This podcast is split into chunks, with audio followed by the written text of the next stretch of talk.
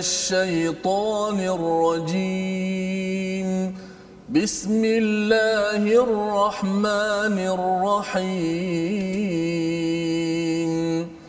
الحمد لله رب العالمين.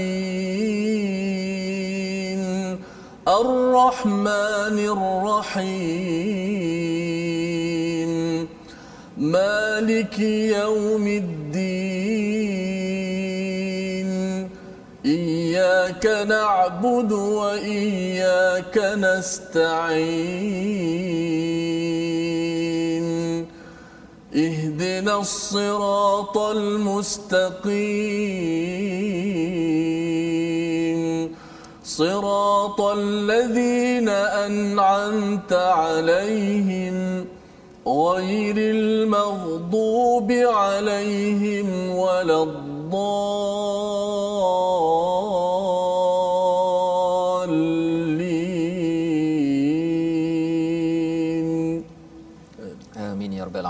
Assalamualaikum warahmatullahi wabarakatuh. Alhamdulillah wassalatu wassalamu ala Rasulillah wa ala alihi wa man wala syada la ilaha illallah syada Muhammadan abduhu wa rasuluh. Allahumma salli ala sayidina Muhammad wa ala alihi wa sahbihi ajma'in. Alhamdulillah kita memanjatkan kesyukuran pada Allah Subhanahu Wa Taala. Peluang pada pagi ini pada hari ini untuk kita terus terus terus bersama dengan hidayah daripada al-Quran. Dan alhamdulillah kita bertuah pada hari ini untuk bersama dengan tetamu jemputan dalam ulang kaji tadabbur kita pada halaman yang ke-65 hingga 69 meneruskan perbincangan kita memahami kepada surah Ali Imran surah yang membina prinsip dalam kehidupan kita dan memahami bagaimanakah untuk kita dapat mencontohi salah satunya Ali Imran keluarga Imran dalam kisah ini. Alhamdulillah kita pada hari ini bersama dengan Ustaz Dr. Hairul Zaman bin Abdul Qadir, pensyarah bahasa Arab Fakulti Pengajian Islam Universiti Kebangsaan Malaysia. Assalamualaikum Ustaz. Waalaikumsalam. Alhamdulillah. Ahlan Ustaz ya. Ahlan ahlan. Jazakallah khair. Dan kita bersama dengan Ustaz Tirmizi Ali. Apa khabar Ustaz? Baik, Alhamdulillah. Alhamdulillah. Kita tetamu istimewa kita pada hari Ya, ini. betul. Uh, pensyarah bahasa Arab. Ya, jadi kalau ada soalan bahasa Arab Arab. kita belajar bahasa Arab Ustaz hari ini? Kita akan melihat kepada halaman 65 hingga 69 kita cuba melihat ada banyak istilah-istilah yang perlukan pencerahan lebih lagi selepas kita mengikuti halaman 65 hingga 69 pada pada hari ini. Jadi uh, kita memulakan ya perbincangan pada hari ini uh, bersama dengan uh, Dr. Harul Zaman ya kita nak melihat dahulu kepada ayat pada halaman 65 di mana dalam halaman ini bercerita tentang uh, komentar Allah kepada orang-orang yang yang yang kufur iaitu Allah menyatakan uh, harta dan juga anak pinak mereka itu tidak bernilai langsung pun apabila mereka kufur kepada Allah Subhanahu Wa Taala dan Allah membawakan perumpamaan pada ayat 117 satu perumpamaan yang menarik yang kita ingin baca memulakan majlis kita pada hari ini. Jadi saya mempersilakan Ustaz Tirmizi Ali pada ayat 117 halaman 65 satu perumpamaan tentang rih tentang angin pada tanaman. Apa maksud sebenarnya? Kita dengar dahulu bacaan 100 117 17. eh. أعوذ من الشيطان الرجيم. مثل ما ينفقون في هذه الحياة الدنيا كمثل ريح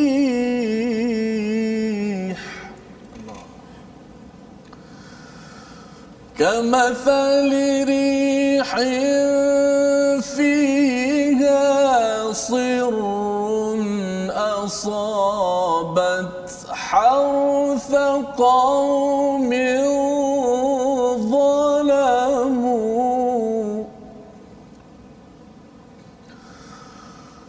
أصابت حرث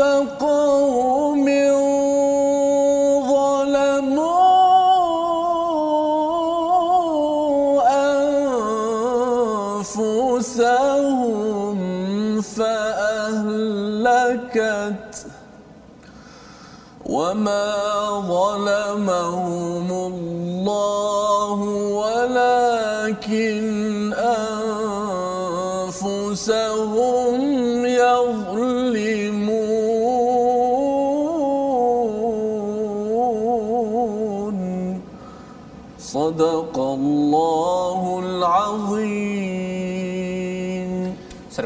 Al-Azim itulah daripada ayat 117 ya menceritakan perumpamaan harta yang mereka dermakan di dalam kehidupan dunia ini ibarat angin yang mengandungi hawa yang sangat sejuk yang menimpa tanaman suatu kaum yang menzalimi diri sendiri.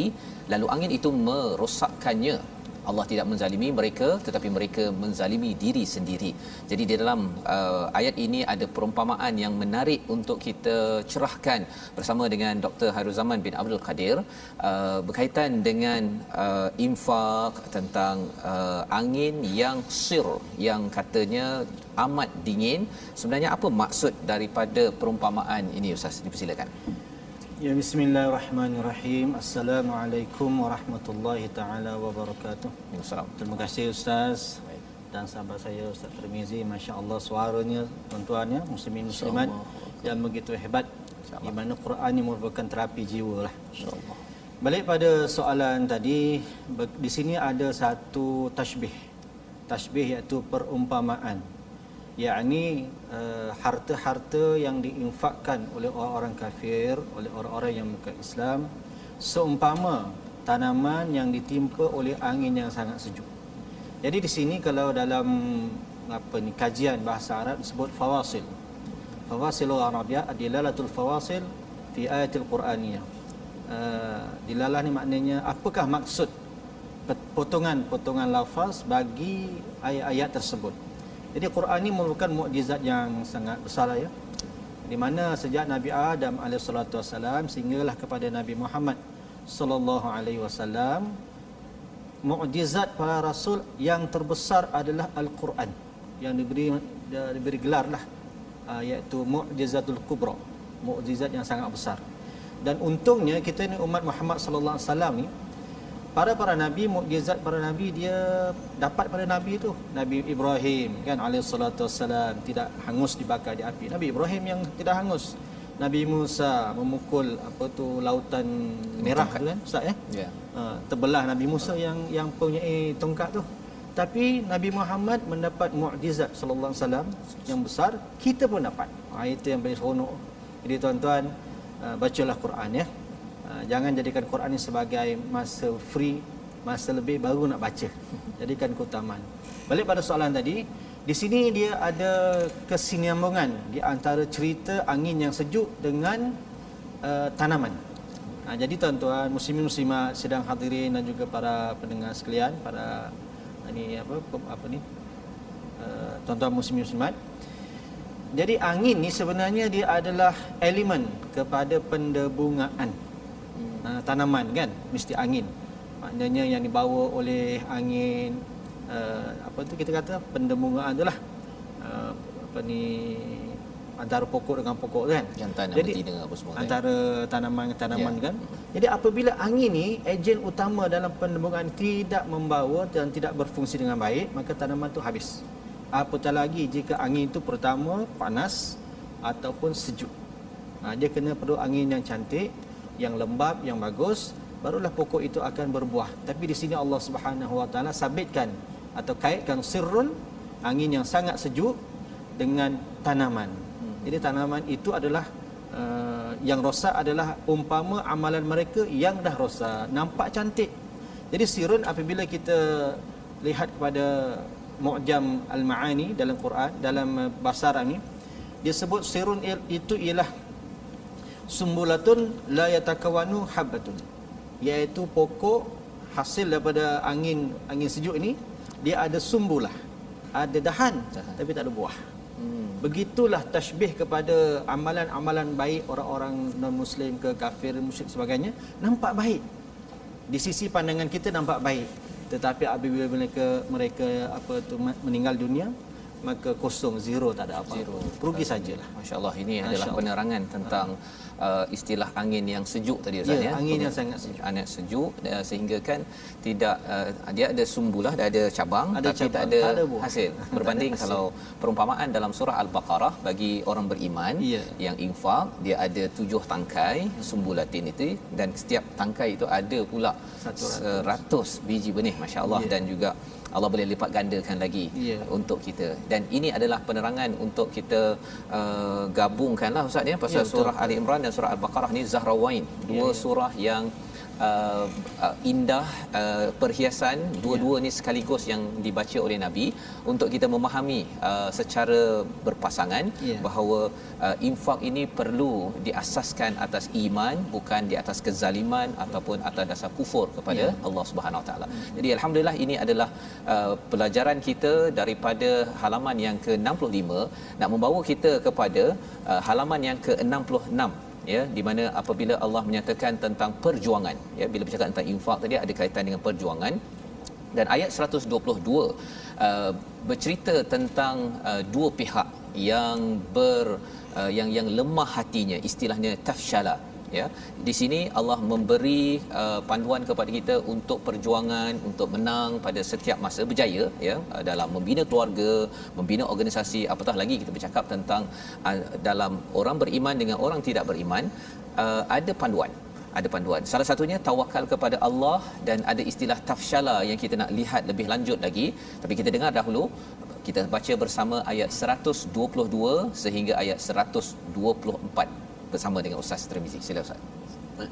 InsyaAllah uh, sama-sama kita menonton untuk kita membaca ayat 122 hingga 124. Ya. أعوذ بالله من الشيطان الرجيم إذ هم الطائفتان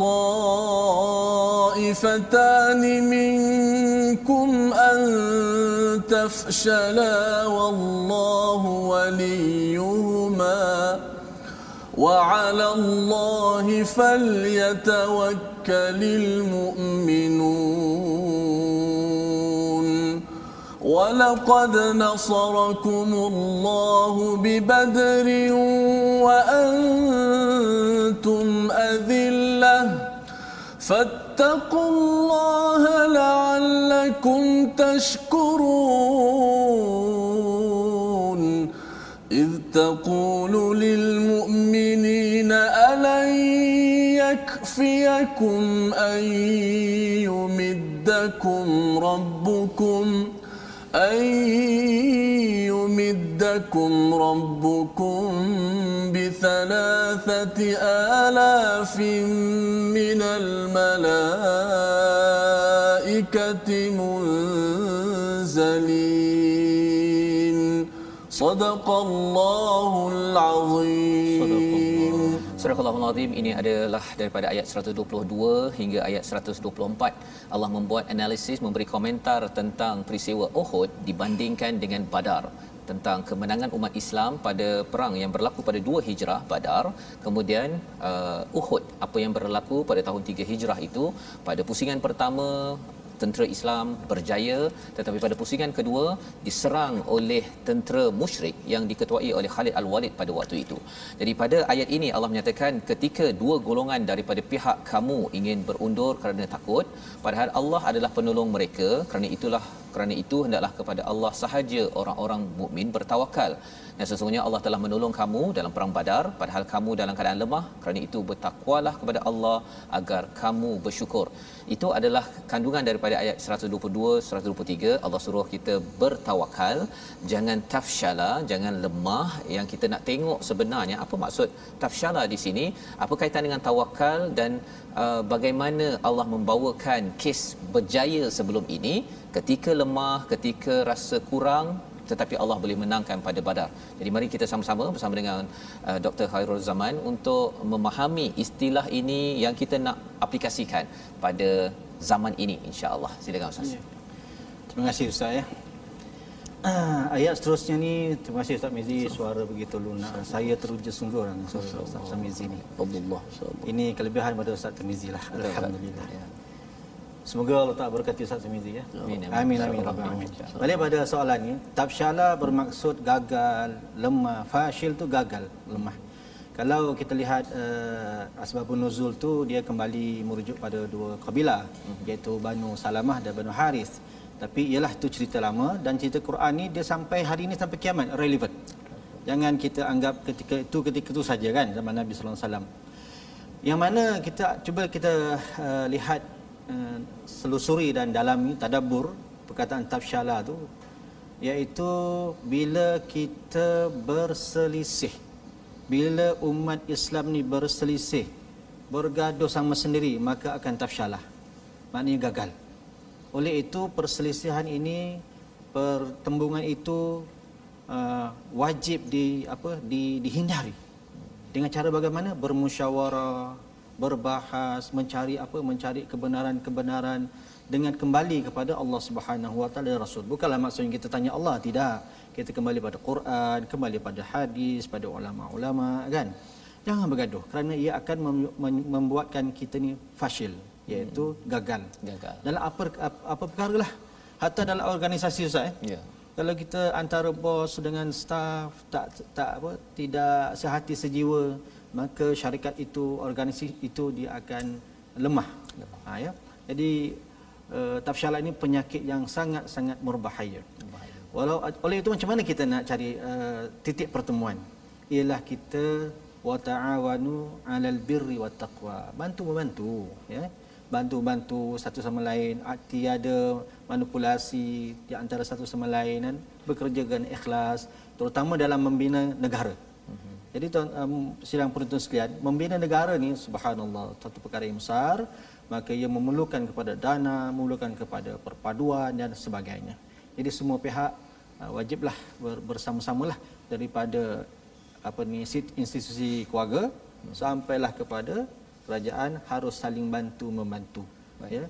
Jadi itu istilah tafsyala ya. Ustaz ya dalam ayat yang ke-122 dan uh, kita dalam surah Ali Imran ini juga ada istilah uh, khilaf kan ikhtilaf ya, waqtalafu. Jadi bila Ustaz cakap tadi tafsyala ini berselisih yang melemahkan apa Ya. beza pula dengan ikhtilaf yang uh, ya memang kita ni memang ada berbeza pendapat Ya. kan tapi di mana uh, kaitannya itu dari segi istilah Uh, perselisihan ada dua. Mm-hmm. Satu perselisihan pendapat Ya. dan tak mungkin manusia ini boleh bersatulah seluruhnya kan. Betul. Uh, Nabi Muhammad pun ada berdoa pada Nabi SAW pada Allah Subhanahu Wa Taala untuk memohon tiga perkara. Pertama supaya umatnya didahulukan hisab. Ini dimakbulkan. Dimakbul. Yang kedua supaya umatnya didahulukan apa tu masuk syurga kan. Hmm. Itu di, di, diperkenankan. Yang yang ketiga supaya umat eh, yang kedua umat umat Muhammad di Nabi mohon supaya dia lambatkan azab. Bila di di dunia ni, di dunia uh, umat Muhammad sallallahu alaihi wasallam buat maksiat maka Allah Taala tangguhkan azab tu. Kan kalau lihat sekarang ni umat umat manusia ni umat Muhammad sallallahu alaihi wasallam semualah. ya Semua maksiat-maksiat zaman sekarang ni dah zaman dahulu buat tu semua dah ada. Dah ada. Cuma kenapa ditangguhkan adalah berkat Doa uh, Nabi. doa Nabi Muhammad SAW. Yang ketiga Nabi Muhammad berdoa supaya umatnya disatukan. Hmm. Ini tidak dikabulkan oleh Allah Taala. Jadi perselisihan ada yang baik, ada yang tak baik. Perselisihan tak baik membawa pada perpecahan, pergaduhan dan sebagainya. yang ini tafsyala ni lah Ini tafsyalah. Ha. Tetapi yang baik membawa kepada uh, perbezaan pendapat, ha, kan. Kalau semua yes man saja mana seronok. Ha, Ya. kan? Mesti ada satu yes, satu no. Jadi akhirnya akan mendapat satu titik pertemuan. titik. Yes, Masya-Allah itu beza di antara tafsyala berbeza pendapat yang melemahkan Masya yang ditegur ada beberapa kali di dalam uh, surah Ali Imran ini berbanding dengan ikhtilaf Ustaz ya. Ya. Ikhtilaf yang uh, berbeza pendapat bukannya ikhtilaf yang tafsyala ataupun menyebabkan mutafarriqah kan? Dia Ya, menolak. Ya, kepada orang lain menyatakan orang lain ini tidak betul. Dan ini adalah panduan yang Allah berikan di dalam ayat 122 uh, dan Allah mengingatkan pada ayat 123 perkara-perkara ini dan pada ayat 124 Allah menyatakan ketika engkau Muhammad mengatakan pada orang-orang beriman adakah tidak cukup bagimu bahawa Allah membantumu dengan 3000 malaikat yang diturunkan dari langit. Jadi ini adalah bantuan-bantuan yang Allah berikan bagi tentera Islam apabila mereka ini melaksanakan apa yang dinamakan tawakal kepada Allah mereka hmm. ini bersabar dan yeah. juga bertakwa jadi istilah tawakal takwa dan sabar ini kalau kita lihat dalam halaman 66 ini ingin kita fahami lebih lanjut lagi ustaz ya Ya, betul. uh, bila Allah cakap uh, nabi dah cakap dapat 3000 dan kemudian pada ayat 125 itu kalau sabar dengan takwa uh, dapat tambah lagi ha, itu sebenarnya apa apa kaitan dengan zaman sekarang ni adakah ini hanya waktu perang ataupun ada kaitan dengan hidup kita ustaz Ya.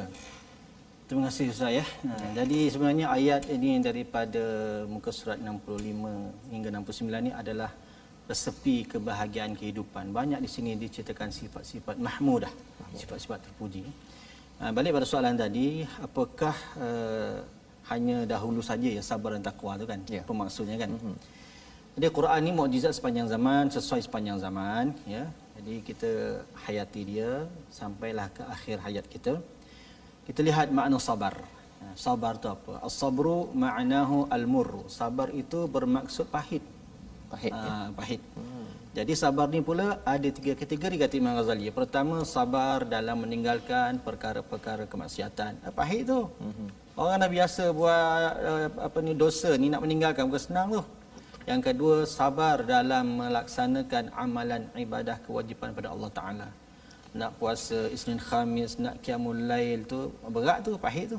Ha kan. Lama-lama dia akan jadi manis jugalah. Yang ketiga sabar ketika ditimpa musibah. Ha itulah fi sadamatil ula dalam masa pertama tu. Ha bukannya dah yang ke-10 dah marah-marah marah baru sabar. Ha bukan ketika sedang berhadapan dengan musibah tu macam mana kita boleh menahan diri kita kan? Spontan lah. Ha? Spontan lah. Ha, bila kita makan spontan je kan. Tapi orang tu boleh tahan. Tahan, ya. Oh, itu yang terbaik. Oh. Ada orang uh, tahan marah ni sampai gigil lutut ni. Ustaz, kalau orang langgar kereta kan, Ha. orang langgar kita kan, Ha. kita sabar tapi lepas maki dulu baru sabar. Ah, Dah sekilo maki, sabar, sabar. Tak jadi lah. Ada jadi. Dia indah sadamatil ula ketika saat pertama tu. Spontan tu tidak. Ah, spontan tu. Jadi itulah dia uh, maksud sabar ya. Ya. Jadi uh, perut kenyang, hidup senang, atas katil dia kata saya sabar sekarang ni. Hmm. Ha ya jadi kitalah ini ni mesti ada cobaan-cobaan, sabar saja. Tak ada dah. Cuba kita lihat dia kehidupan kehidupan uh, nenek kita, ayah kita sabar sampai ke tua. Saya banyak kali tanya kan pak cik apa rahsianya? Sabar aja. Baik, yang kedua tawakal. Tawakal ustaz eh, takwa. Takwa. Takwa ni bermaksud bukannya takut sebenarnya. Tapi kalau kerana takwa takut takwa takut dia senang, senang maksud takwa ni berhati-hati. Ha, ya, maksud takwa berhati-hati. Jadi berhati-hati dalam kehidupan ni. Ha, coba cabar-cabaran saya nak bawa sikit pendapat Sina Ali lah. Pertama takwa maksudnya ialah uh, al-khaufu lil jalil, takut dengan Allah Subhanahu wa taala. Yang kedua ar-ridha bil qalil, redha dengan apa saja Allah Taala beri, banyak ke sedikit ke. Yang ketiga wal amal bit tanzil, beramal dengan apa yang diturunkan oleh Allah Taala. Yang terakhir sekali wal isti'dad li yaumir rahil, iaitu bersedia buat persediaan untuk mati. Bila khatib uh, uh, Jumaat tu sebut ittaqullah, ha, ingat empat ni. Empat tu ya. Ah itulah jadi semat dalam diri amalkan insya-Allah. Ya. Masa pun tak cukup ni. Ya, maksudnya inilah dia punya panduan. Maksudnya bila sabar dan takwa itu bantuan Allah lebih lagi ustaz Ya, ya. betul, Ah, betul, Tawakal pada ayat 122 itu membawa kepada 3000 tadi. Tetapi kalau katakan sabar dengan tawakal uh, takwa ini dia kira ni pangkat tinggi lagi lah ustaz ya. Ya. Membawa kita kepada bantuan lebih dan inilah yang kita ingin uh, bina dalam kehidupan kita seharian betul, betul. agar tawakal disampaikan ditambah dengan sabar yang saramatil ula tadi Ustaz ya. Ya, ya. kena tampar sekali pertama tu. Dan kita masih lagi boleh menahan. Dan uh, berhati-hati ya berhati-hati uh, apa yang Allah suruh kita buat yang Allah larang itu kita doakan agar kita kalau ayat 126 itu sehingga kan mendapat uh, itminan Ah, ya. mendapat ketenangan dan inilah rahsia kemenangan bagi umat Islam uh, di mana dalam perang bila dapat sakinah itu walaupun dalam kes uh, Uhud itu dah kalah tetapi Allah bagi juga sakinah itu adalah melalui fasa tawakal melalui sabar dan takwa yang kita bincangkan dalam halaman 66. Jadi kita berehat sebentar Ustaz ya. Kita menyambung kembali selepas ini. Mungkin ada yang uh, belum minum lagi, boleh sambung minum. Ustaz jemput minum. Ya. Kita bertemu My Quran Time baca faham amal insya-Allah.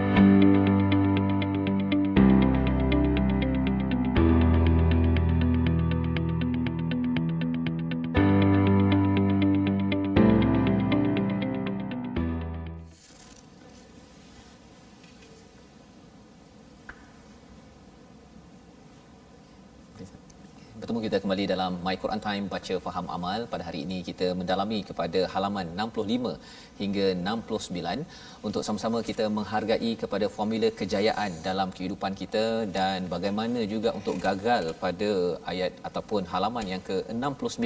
Allah memberitahu bagaimana seseorang itu boleh hancur ataupun jatuh hina kerana kerana ada sesuatu yang dilaksanakan.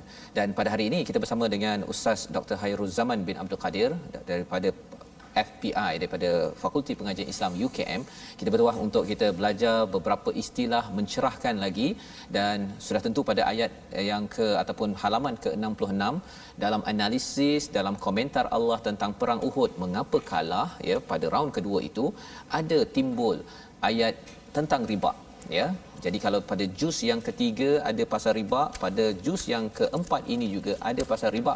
Ini satu perkara yang serius yang kita ingin ketahui apakah rahsianya. Namun kita baca dahulu daripada ayat yang ke 130 dan sehingga ayat 132 Mari sama-sama tuan-tuan buka halaman 66 ayat 130 hingga ayat 132 dipimpin oleh Ustaz Tirmizi Ali insya-Allah. أعوذ بالله من الشيطان الرجيم. يا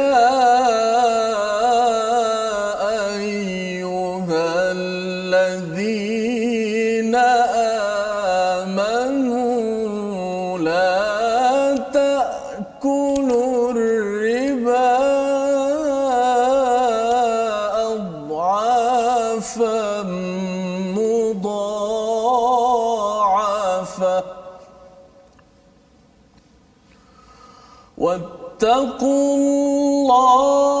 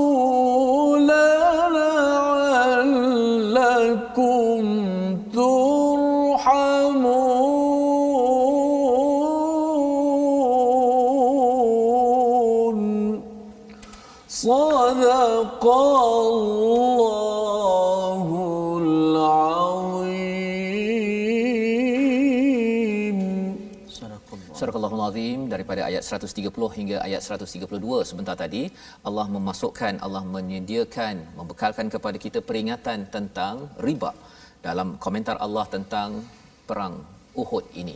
Jadi apakah yang boleh kita pelajari bersama pada hari ini? Jom kita sama-sama dengan Ustaz Dr. Hairul Zaman memberi melihat kepada ayat riba Ustaz tiba-tiba dia muncul di dalam komentar yeah. Uhud ini. Uh, boleh Ustaz kongsikan? Ya, ya. Uh, kita terus kepada ayat tu kan. Tiba-tiba je ada riba kan. Ya. Cerita Uhud, peperangan-peperangan tiba-tiba riba. Jadi tuan-tuan muslimin muslimat sedang hadirin dan para penonton sekalian, dalam Quran apabila Allah Subhanahu wa taala sebut wa aqimis solah dia mesti gandingan biasa wa atuz zakah. Betul. Maknanya uh, agama itu tiang dia adalah solat. Mm-hmm. Ya, agama dan tiada manusia yang tidak ada agama.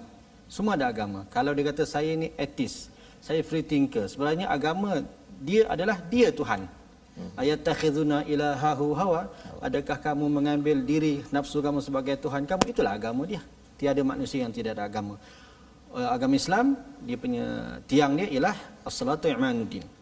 Itu. Kemudian agama Islam ini tidak boleh berdiri sendiri-sendiri. Dia mesti memerlukan satu elemen baru yang kedua iaitu harta. Uh, ekonomi. Jadi penyakit bagi harta tapi tak nampaklah ya uh, ialah riba. Ha, dia menjadikan harta kita tidak ada berkat, tidak ada rahmatnya. Lawan riba, zakat itu an-numu, maknanya bersih, ha, subur. Jadi riba itu racun kepada ekonomi, tapi zakat itu baja kepada harta. Jadi untuk membina negara tadi cerita pasal perjuangan Ustaz kan? Perjuangan, perjuangan, perjuangan tu. Bina negara lah tu ialah mestilah dihindari daripada riba. Jadi kita sebagai orang biasa cuba hindar-hindarkan ya daripada riba ini berbahaya. Sehingga Allah Subhanahu taala mengizinkan uh, memerangi riba. Maknanya sebelum memerangi orang tu memerangi sistem dululah. Ha, sistem tu kita kena perbetulkan. Bukan diperangi, betulkan sedikit demi sedikit ya. Jadi riba di sini sangat uh, apa ni berbahaya virus uh, kepada harta itu sendiri. Ya ya. Jadi ini penerangan tentang ya virus kepada satu perjuangan Ustaz ya, ya untuk berjaya pada ayat 130 itu tuan-tuan sekalian. Allah menyatakan di hujung itu wattaqullaha la'allakum tuflihun. Ya. dan di hujung surah Ali Imran pun pada ayat 200 nanti kita akan bertemu dengan muflihun juga. Uh, ini poin yang perlu kita beri perhatian kalau nak berjaya bahagia uh, salah satunya kena bersihkan harta ustaz ya, ya selain betul. daripada bersihkan hati kena bersihkan harta ada orang bersih hati sembahyang ya. tahajudnya mantap ya kemudian solatnya ya. tapi harta tak bersih ustaz ya, ya uh, zakat satu hmm. tapi satu lagi ialah sistem ini ya, yes. ya sistem ekonomi yang dinamakan riba ini seawal kalau kita melihat kepada komentar uh, sur, uh, perang Uhud ini juga disentuh kerana tidak mungkin tidak mungkin perjuangan ini ditata ataupun ditaja oleh oleh sumber yang tidak halal Ustaz ya. ya. Jadi ini panduan yang kita kena ingat sekali lagi dan ia mengejutkan ketika saya baca juz keempat ni Ustaz ya. ya. Eh tiba-tiba muncul dan Allah ingatkan lagi dengan wattaqun nar allati uiddat lil kafirin. Mm-mm neraka bagi orang yang yang uh, kufur yang uh, masih lagi mengambil virus ini mm-hmm. dalam perjuangan. Tetapi kalau bercakap tentang uh, orang yang bertakwa, apakah yang Allah tawarkan? Uh, yang ini disampaikan pada ayat 133 hingga ayat ke 134. Kita baca dahulu dipimpin oleh Ustaz Termizi. Sila Ustaz. Sila Ustaz. Ayat yang amat istimewa pada hari ini. Hebat ya. Ustaz Termizi sangat hebat. Masya-Allah. Amin amin. Tadi macam minta sama suruh baca dulu. Sila semua. Barakallah. Amin. Tambah kehebatan Ustaz. Amin. Amin. Ya Amin. Barakallahu fikum. Ayat berapa Ustaz sekali lagi Ustaz? 133 hingga 134. Tengah kata hanyut dengan pujian bahaya juga. Masya-Allah. 133 134 ah. Ya. 133 di atas. Oh, syaitan. وسارعوا إلى مغفرة من ربكم وجنة عرضها السماوات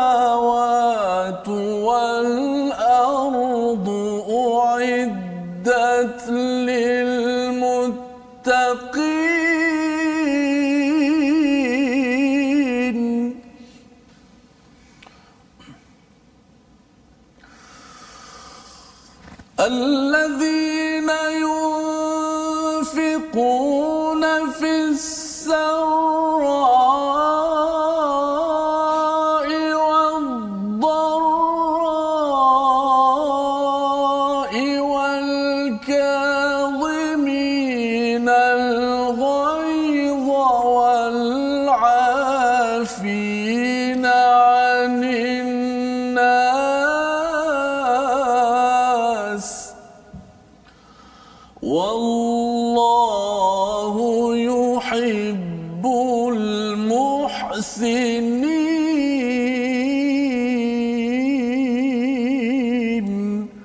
صدق الله.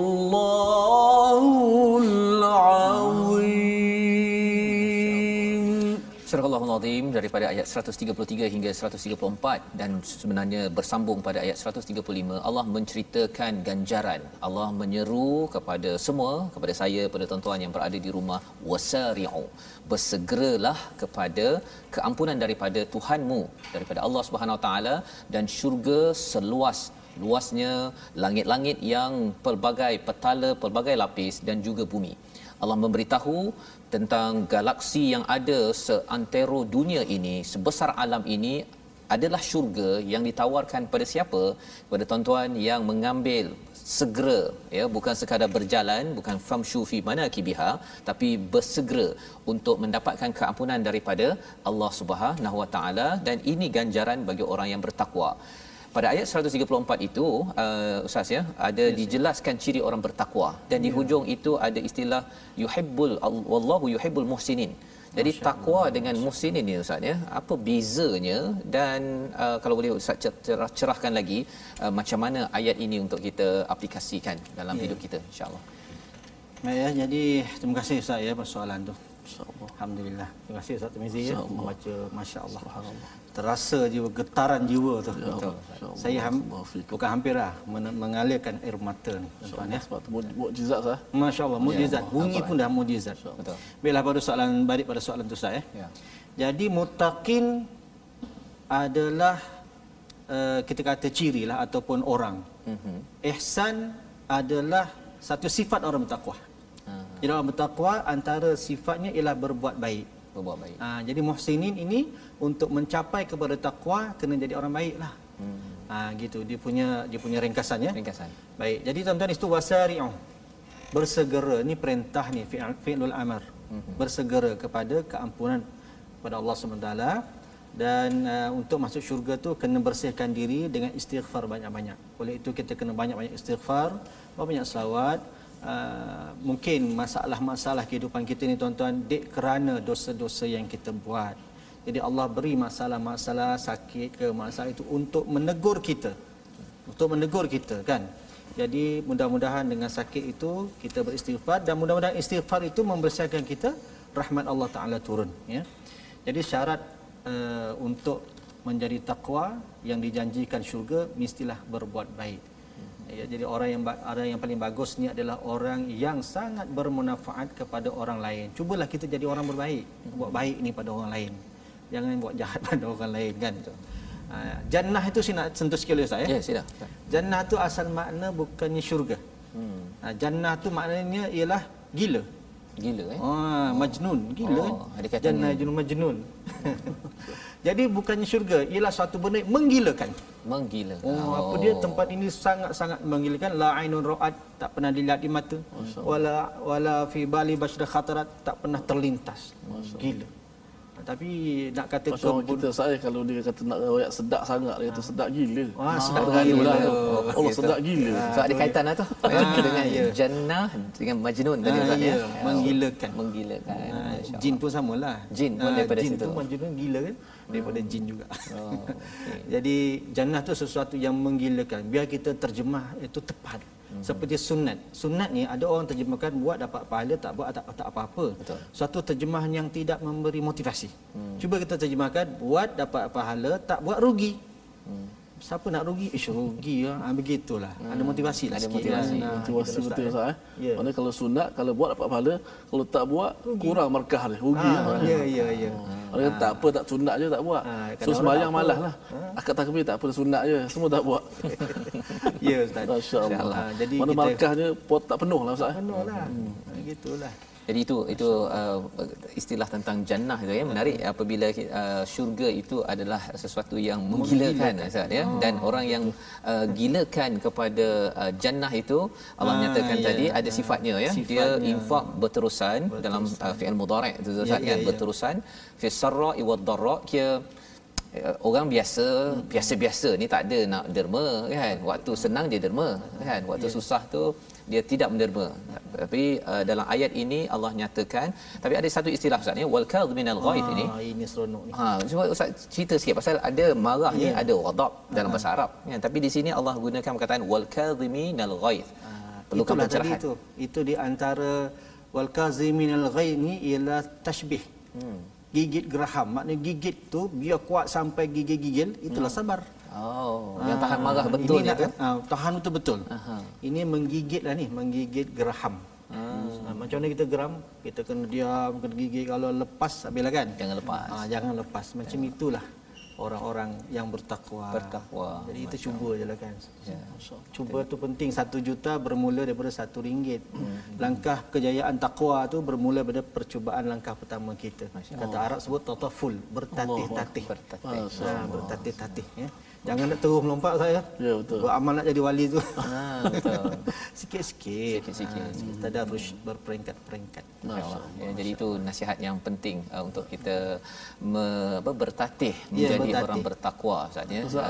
Hari ini bila kita baca dapat jannah kita akan rasa appreciate kita rasa biasa sebut jannah syurga. Syurga. tapi bila sebut perkataan menggila tadi kita akan rasa oh Oh, hebatnya. ya. hebat syurga sesuatu yang digilai Ustaz ya. Ya, Ah. jadi jadi kalau tuan-tuan nak uh, apa ses, mendapat sesuatu yang digilai kalau ayat 134 tadi itu satu derma senang susah orang yang tak berapa Uh, yang not biasa-biasa dia derma waktu senang tapi ini waktu senang susah.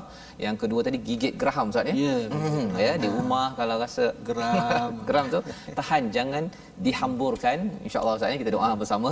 Ya, di dalam dewan kalau ataupun depan TV kalau dia tengah selesa ni okey Ustaz ya? Okey. dia bila kena cucuk ataupun naik. Dia bila bila kena puji senang. Nak, nak sabar tu senang puji kan tapi bila diuji tu Ustaz, eh, diuji. Allahu akbar orang kata orang hina kan bila orang kata orang puji sedap lah kan bila orang hina awak ni apa macam ah, nak sabar tu bukan main tu insyaallah Saya nak tambah sikit Ya. sedekah boleh tak? Ya, sila, Ustaz. Sebagai motivasi ni. sila Ustaz, sila Jadi dalam tu dalam bab sedekah ni Nabi SAW ada memberi kita petua lah ya. ya Ah, semangat. Uh, dirhamun sabaqa mi'ata dirhamin. Sabaqa mi'ata dirhamin. Satu dirham boleh mengalahkan seratus dirham. Macam mana tu? Ini motivasi ni maksudnya kalau orang tak banyak duit jangan terasa dia rasa uh, orang kaya berderma satu juta aku satu sepuluh sen. Dia begini, dia win-win situation. Orang miskin dia ada dua ringgit bila dia derma seringgit dia sudah 50% kualiti dia. Orang kaya bila ada, dia ada 100 juta, dia sedekah 1 juta banyak tapi dia baru 10%. tak ada benda macam singgit je Ustaz Macam singgit je. Jadi orang miskin dia menang dari segi kualiti, orang kaya menang dari segi kuantiti. Dua-dua win-win. win-win Jangan iri hati. Pakai, pakai bahasa kita Masya Allah. Masya Allah. Masya Itu, Allah. itu, bila Ustaz cakap begitu Ustaz, bila tengok pada istilah sarra wa dharra tu, memang kalau katakan uh, satu juta bagi orang yang ada berpuluh bilion, bagi dia itu adalah sarra. Ustaz kan? semudah Tapi bagi kita yang ada dua ringgit, Ah. nak derma seringgit, wah Oh, itu betul itu adalah Ya, betul. kan. Adilnya agama kan? Subhanallah. Agama ni syurga bukan untuk orang sihat saja, bukan untuk orang pandai, bukan untuk orang kaya, semua boleh masuk. Masya-Allah ya. Orang Jadi sakit, orang miskin, orang itu semua boleh masuk.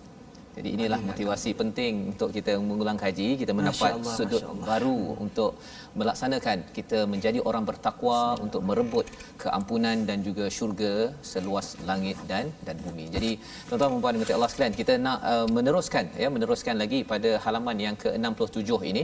Kita nak melihat di hujung itu ada ayat 138 sehingga ayat 140 Kita nak dengar daripada Ustaz Tirmizi ya. Kita membaca tentang al-Quran dan Allah mengingatkan kembali tentang jangan down, jangan give up. Ha ya. Nanti Ustaz Doktor akan menerangkan. Kita dengar dulu ayat 138 hingga ayat 140.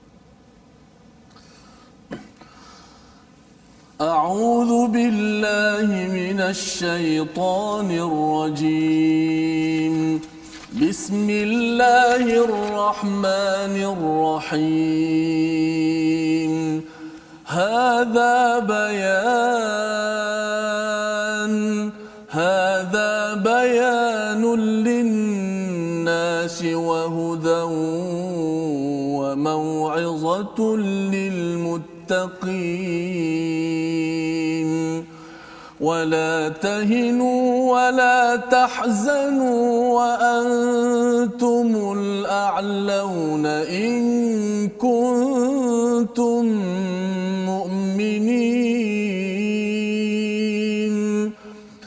إن يمسسكم قرح فقد مس القوم قرح مثله. وتلك الأيام نداولها بين الناس وليعلم الله الذين آمنوا ويتخذ منكم شهداء والله لا يحب الظالمين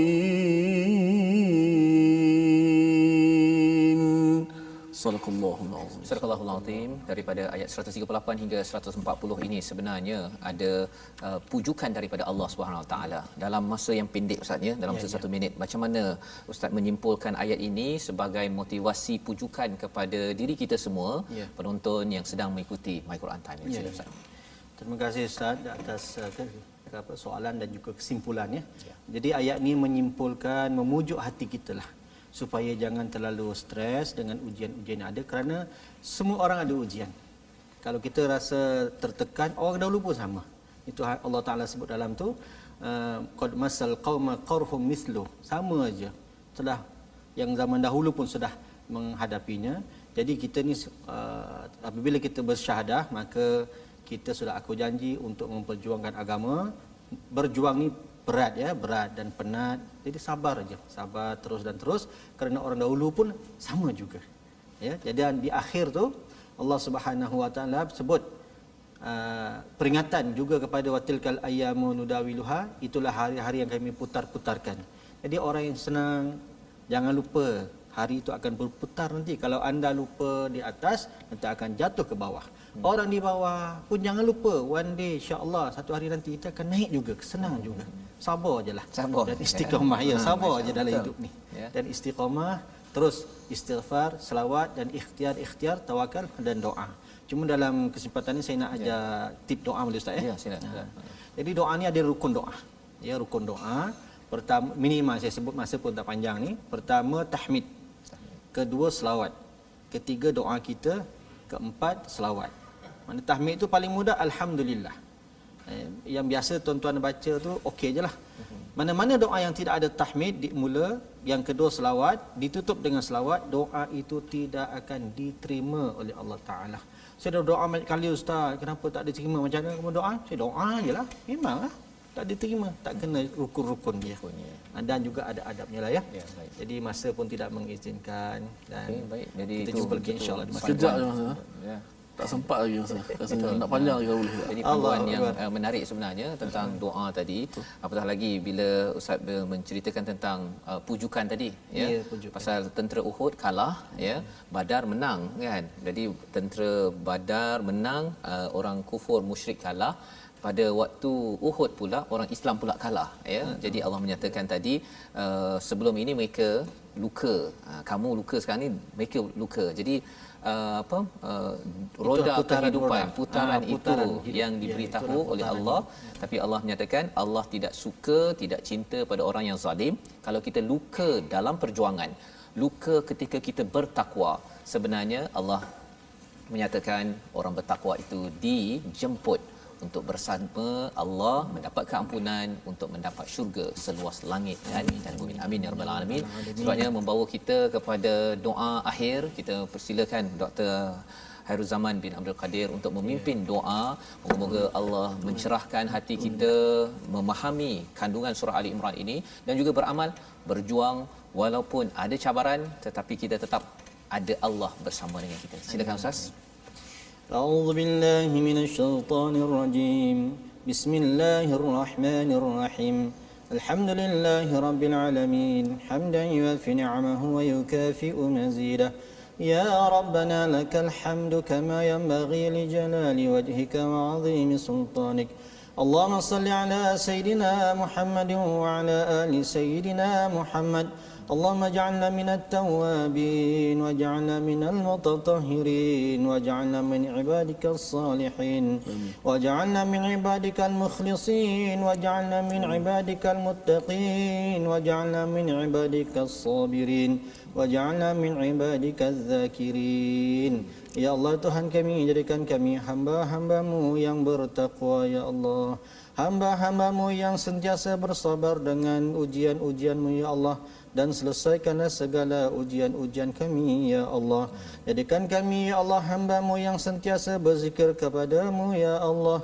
Ya Allah jadikanlah kami ya Allah bapa-bapa yang soleh anak-anak yang soleh dan suami-suami yang soleh jadikanlah isteri kami ya Allah isteri yang salihah anak-anak yang salihah dan zuriat yang salihah ya Allah اللهم اجعل جمعنا هذا جمعا مرحوما وتفرقنا من بعده تفرقا معصوما وصلى الله على سيدنا محمد وعلى آله وصحبه وبارك وسلم والحمد لله رب العالمين تقبل الله منكم Minna wa minkum منا taqabbal. ومنكم تقبل يا كريم Terima kasih diucapkan kepada Ustaz Dr. Hairul Zaman bin Abdul Qadir membacakan doa sebentar tadi berkongsi mutiara daripada halaman 65 hingga 67 sebentar tadi yang kita doakan pada tuan-tuan terus bersama dengan hidayah daripada Al-Quran kita berazam terus berjuang salah satu platform untuk tuan-tuan berkongsi rasa manisnya Al-Quran ini dalam wakaf Al-Quran untuk ummah sama-sama kita menyumbang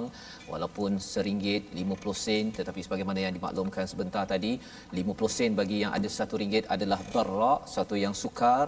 Allah menjanjikan syurga seluas langit dan bumi kepada tuan-tuan yang mengambil peluang pada pada hari ini.